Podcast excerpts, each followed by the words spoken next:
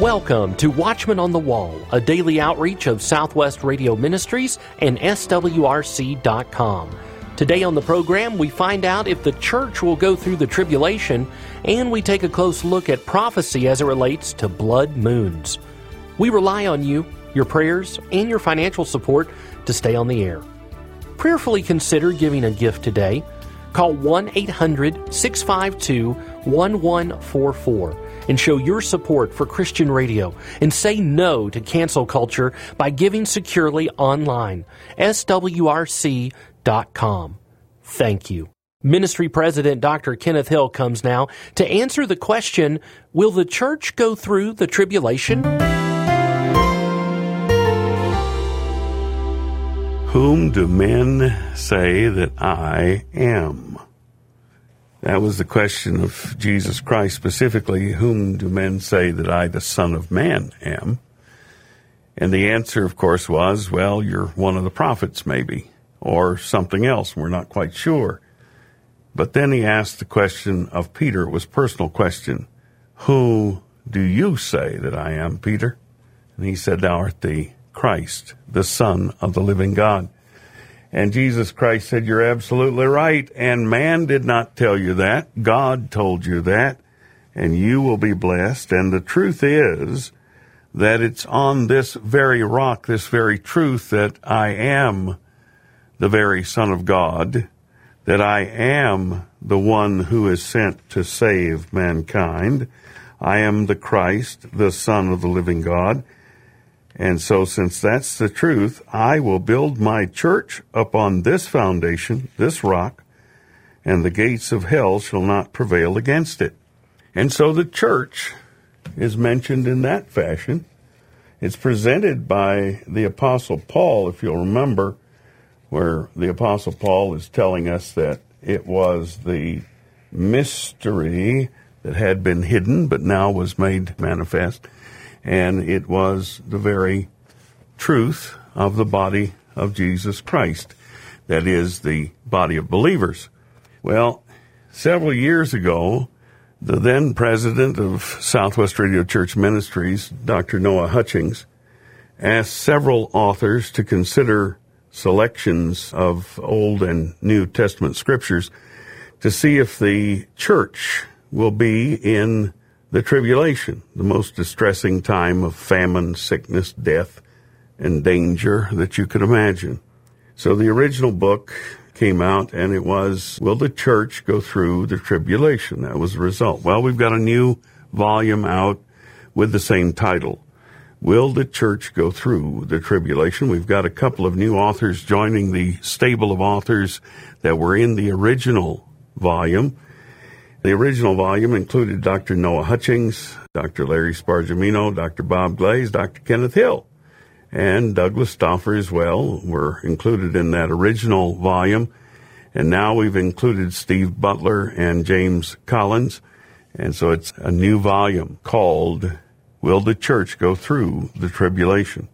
Well, I think we need to pause here for just a moment and talk about the church when we write about the church, when we think about the church, when we talk about the church, what are we talking about? We're talking about the born again believers, the born again followers of Jesus Christ, those who have come by faith to Jesus Christ. They've rejected the old life. They've received the new life in Christ.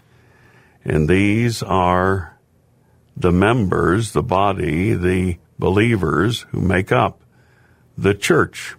Where two or three are gathered together, Christ is in the midst, and that is the basis and beginnings of the church.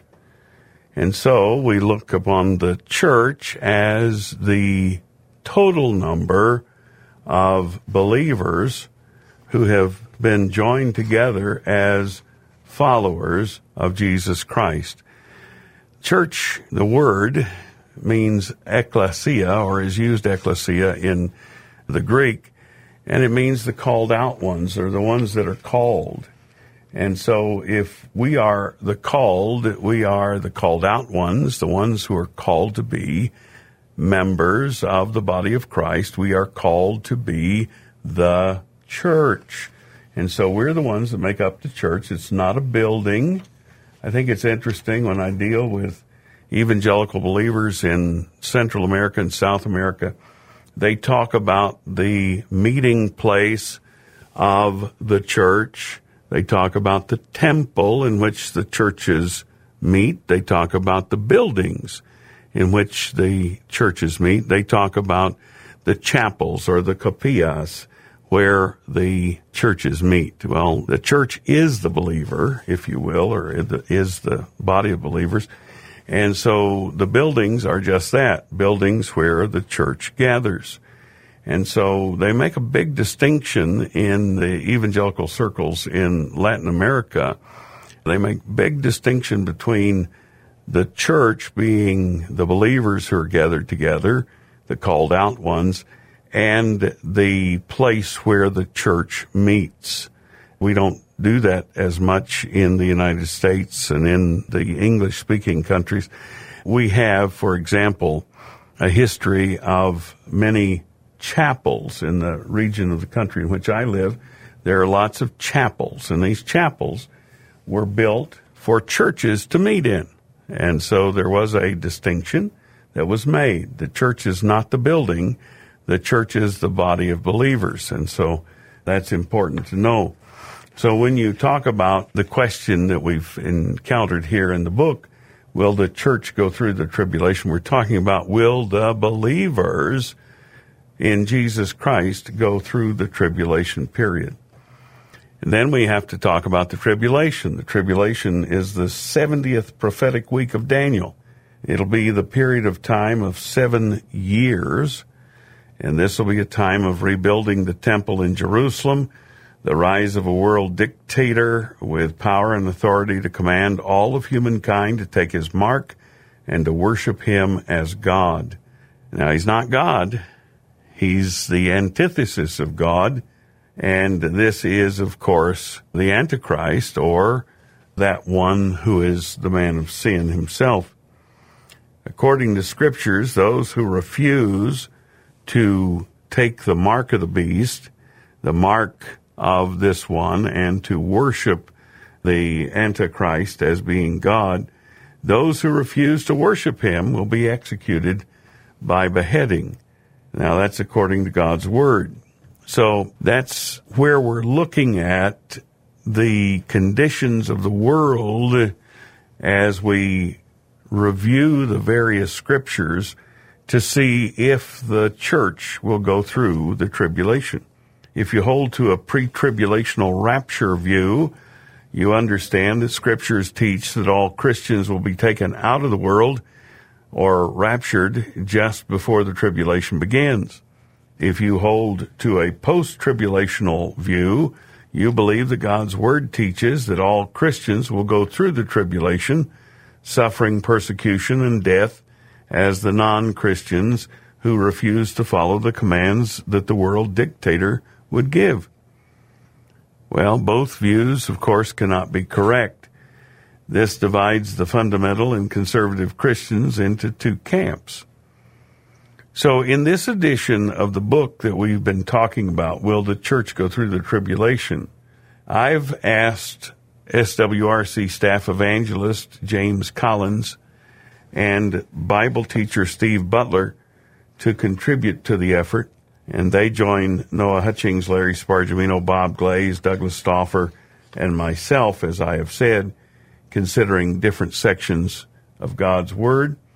And as we look into the Bible, we'll see if Christians will fall victim to the chaos of this most terrible time in history. Now, when you start a book such as this, you have to have a few guidelines. And the guidelines were this.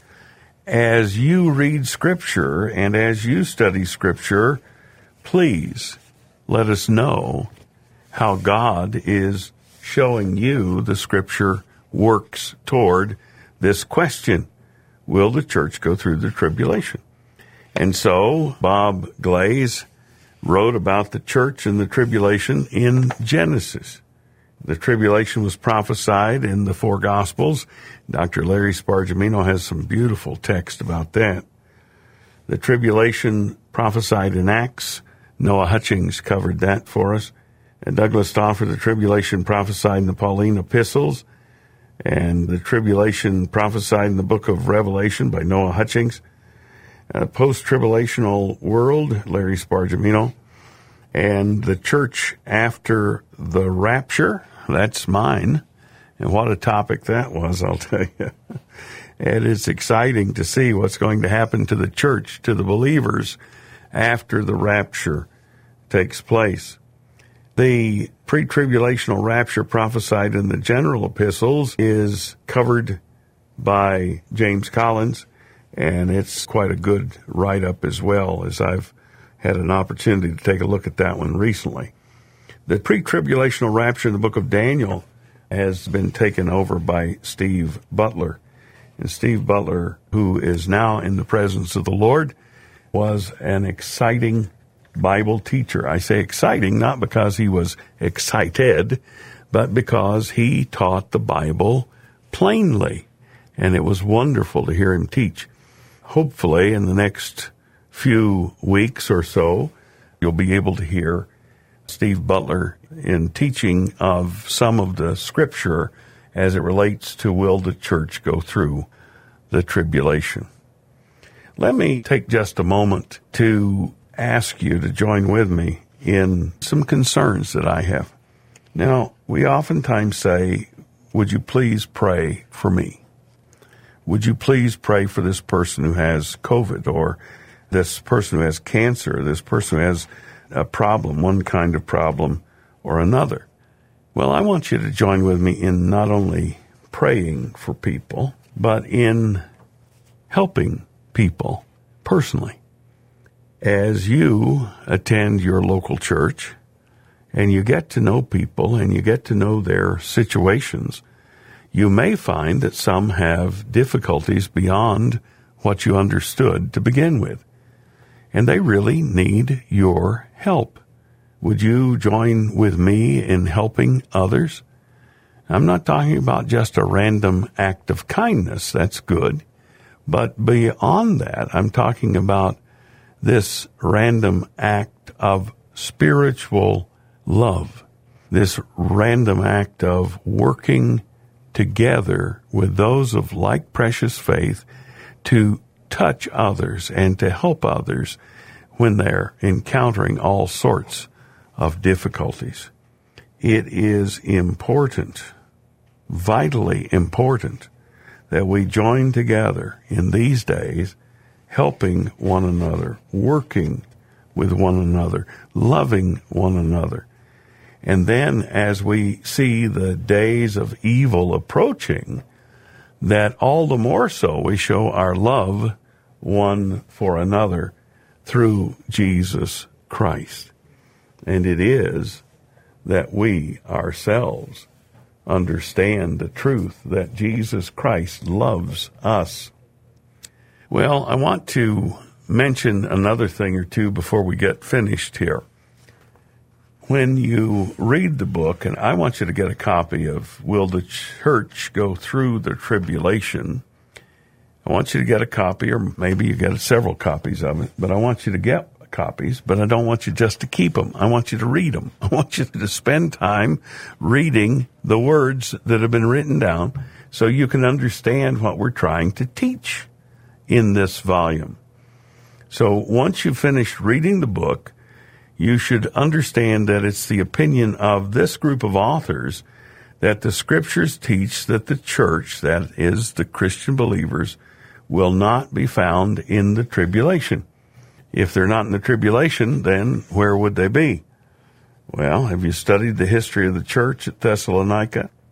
They were under such heavy persecution that many believed that they were enduring the tribulation. The Apostle Paul was used by God to assure them that only the lost will be in the tribulation because Christians will be taken up into heaven before the tribulation begins. And so let's go to 1 Thessalonians and look at chapter 2. For yourselves, brethren, know our entrance in unto you that was not in vain, but even after that we had suffered before, and were shamefully entreated, as ye know, at Philippi, we were bold in our God to speak unto you the gospel of God with much contention. And why was it with contention? Because it was the truth. And so there he tells them what's going to happen, how that they will have the opportunity to have that crown of rejoicing, that joy, that hope in the coming of the Lord Jesus Christ. Then further on in uh, 1 Thessalonians chapter 5, and go to verse 9, and we read it there, For God hath not appointed us to wrath, but to obtain salvation by our Lord Jesus Christ, who died for us, that whether we wake or sleep, we should live together with him. Wherefore comfort yourselves together and edify one another, even as also ye do. And so the Apostle Paul comforted the church with God's promise For God hath not appointed us to wrath. So it's true that Christians have always suffered persecution. There's not been a time that has been without persecution. We in the United States have had very little persecution. There's been some, but very little compared to the rest of the world. We're finding it coming upon us in greater measure these days. But here, it is true that Christians have always suffered persecution, but this tribulation is a different thing altogether. It is a period when God pours out his wrath upon a deserving, rebellious world. And it is something for us to understand. Let's turn to Second Thessalonians chapter 2, verses 8 through 12. And then shall that wicked be revealed, whom the Lord shall consume with the spirit of his mouth, and shall destroy with the brightness of his coming even him whose coming is after the working of Satan, with all power and signs and lying wonders, and with all deceivableness of unrighteousness in them that perish, because they received not the love of the truth that they might be saved. And for this cause God shall send them strong delusion, that they should believe a lie that they all might be damned who believed not the truth, but had pleasure in unrighteousness. And so we find this is where God sends forth his wrath upon a deserving, rebellious world. The Apostle Paul indicates that only the lost will perish in the coming tribulation. And so the authors of this book, Will the Church Go Through the Tribulation, have presented Christians in the position that they're going to be in to be joyfully looking for the second coming of Jesus Christ. So pause a moment, give that consideration. If Christians are supposed to enjoy the coming of Christ and glorify the Lord through the very coming of Him, well, if they've had to endure seven years of death, destruction, and sorrow before Christ our Lord returns, why would they have joy as they looked for his coming back to the earth? We who love the Lord desire for as many of our friends as possible to receive the gift of salvation and escape the coming tribulation. This pre tribulation view should encourage us to be more energetic in our evangelistic efforts. So we are very thankful for all the authors who have contributed to this study of God's Word. It is a very good thing to know. 1 Thessalonians chapter 3 verses 12 and 13 say, And the Lord make you to increase and abound in love one toward another and toward all men, even as we do toward you. To the end he may establish your hearts unblameable in holiness before God, even our Father, at the coming of our Lord Jesus Christ with all his saints. So shall it be. The Bible speaks of the sun turning to darkness and the moon turning to blood. What is the meaning behind this eerie prophecy? Find out as James Collins speaks with blood moons expert Mark Biltz. The Bible says in Joel 2:31, "The sun shall be turned into darkness and the moon into blood before the great and terrible day of the Lord come." God tells us over and over in the Bible that the heavenly bodies are for special signs. Anyone familiar with the Bible at all knows how the sun, the moon, and the stars have served as great signs. There is that strange occurrence called Joshua's long day recorded in the book of Joshua where the sun stood still and the moon stayed its course for about the length of a full day. There's that other story in Isaiah during the days of King Hezekiah when God turned back the shadow on the sundial so that Hezekiah would have a sign that God was at work in his life and in his kingdom. We're also all familiar with the story of the Star of Bethlehem that caught the attention of the Magi in the east and brought them to Bethlehem. And throughout the Bible, we're told repeatedly, beginning in the early books and running through into the New Testament, that there is coming a day when the greatest event the world will ever know, the return of Jesus Christ to earth, will be heralded by the darkening of the sun and the moon turning to blood. These bodies are provided for signs and seasons. I'm very excited to have Pastor Mark Biltz on the phone with me again. Pastor Mark is a best selling author and the founder of El Shaddai Ministries. He's an expert on the Jewish roots of Christianity, and he's also an expert on solar and lunar eclipses and how they correlate with Bible prophecy. Pastor Mark, thank you for joining with me today. Oh, thank you for having me on. This is great. Well, Pastor Mark, what are blood moons and why are they important prophetically? Blood moons are lunar eclipses when the Earth comes between the sun and the moon and blocks the light of the sun. So the moon ends up turning kind of a blood red. So that's what a blood moon.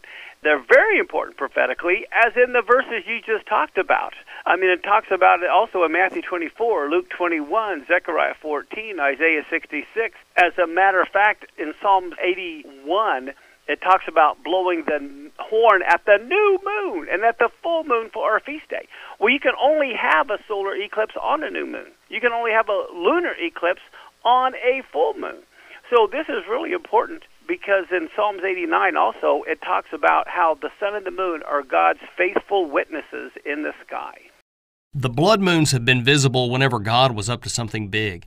Now, I understand that blood moons were visible in 1948 and again in 1967. What happened prophetically during those times? What's amazing, Israel becomes a nation in 1948, 1949, and right at 1949, they had to finish the battle. It wasn't all done at 48. And here you have these four blood moons on the feast days. That's what's incredible on Passover and Tabernacles, two years in a row.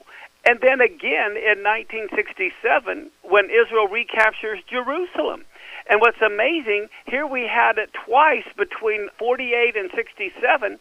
The time before that it occurred was almost 500 years ago. It was in 1492, which was also a key date, as all of your listeners know. That's when Columbus sailed the ocean blue. Well, guess what? That's when all the Jews were kicked out of Spain on the ninth day of the month of Av. So these blood moons on Passover and Sukkot, two years in a row, it's just amazing when they happen on specific feast days. The significance of a blood moon falling at the time of a Jewish feast is very important, isn't it?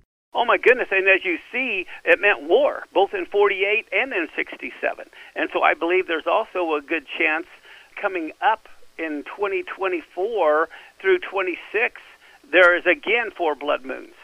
Now, you explained the significance of the Shemitah year and the Jubilee. Would you go through that once again, please? Yes, I just want to say that Daniel was Jewish, and everyone has been studying Daniel's 70 weeks. Well, those 70 weeks we know are weeks of years, so they're Shemitah weeks. And so we have to realize if there's one week of seven years left, and we know that refers to the tribulation, well, guess what? The tribulation can't begin any day. It can't begin any year. It has to begin the first year of a Shemitah cycle. Well, a year from now, on Rosh Hashanah 2022, begins a new Shemitah cycle of seven years. So if the tribulation doesn't start then, it can't start until 2029. And then, of course, the year of Jubilee is significant, being the 50th year after the 49 seven sevens but it also becomes the first year of the next seven year cycle as well. I'm speaking today with Pastor Mark Biltz about his book and DVD, Blood Moons, which uh, are both currently available in our online bookstore. Now, this book is about more than blood moons. There's an incredible teaching on the Hebrew language uh, in this book. Pastor Mark, you have said that every letter in Hebrew has a meaning. Can you explain what you meant by that and tell me what is the significance of the word Zion? Yeah, if you have like a four letter word in Hebrew, you actually have four words within that one word because every letter has meaning. It's a word, it's a picture. And the word Zion, as all your listeners know, is another name for Jerusalem. Well, what's amazing about that, David is the one who penned the word Zion a thousand years before Jesus ever came. And we all know that Jesus said he wanted to make us fishers of men. Well, guess what? In Zion, the first letter was a fish hook, and that meant to catch. The last letter of Zion, the letter N or Nun, was a fish darting through water. So the very word Zion means to catch fish. Well, what's the bait on the hook to catch the fish? The middle two letters in Hebrew of the word Zion are the Yud and the Vav, which is a hand and a nail. And so we find, if we remember, the Messiah said, And if I be lifted up, I'll catch all men. So the very word Zion was drawn with the pictures of a fish hook, a hand, a nail, and a fish. Absolutely incredible. Well, Pastor Mark, if the Lord tarries, there will be a total solar eclipse on April 8th, 2024. Now, what is the significance of this eclipse? I tell you what, it is insanely huge. It is insanely huge because it so happens that solar eclipse takes place on the 1st of Nisan the first of Nisan is a huge date in the Bible. That's the day the glory fell, okay, when they set up Moses' tabernacle. That is the day a year earlier when God pointed to the new moon to Moses and says, This is to be the beginning of the months for you. But you know what's even more incredible? Here the sun turns to darkness and there's darkness over the land. Guess what? Nisan 1 was the same day the three days of darkness were going on in Egypt. Very same day. And the area that intersects this one here with the one in 2017 that went from like Oregon to North Carolina, this one's going up through Texas and then curving over uh, toward the northeast. Well, guess what? They intersect at a place in southern Illinois called Little Egypt a bunch of the cities around there are even named after cities in Egypt. You have Cairo and Thebes and Karnak and Goshen. It's amazing. It is amazing, and this is an incredible book, incredible DVD. It's Blood Moons Decoding the Imminent Heavenly Signs, and I know that everyone listening will want to get your copy.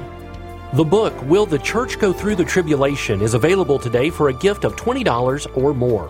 Also, Blood Moons book and DVD by Mark Biltz is available for a gift of $25 or more when you call 1 800 652 1144. You can also order online swrc.com.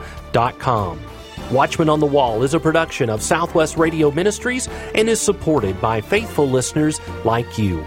Visit swrc.com.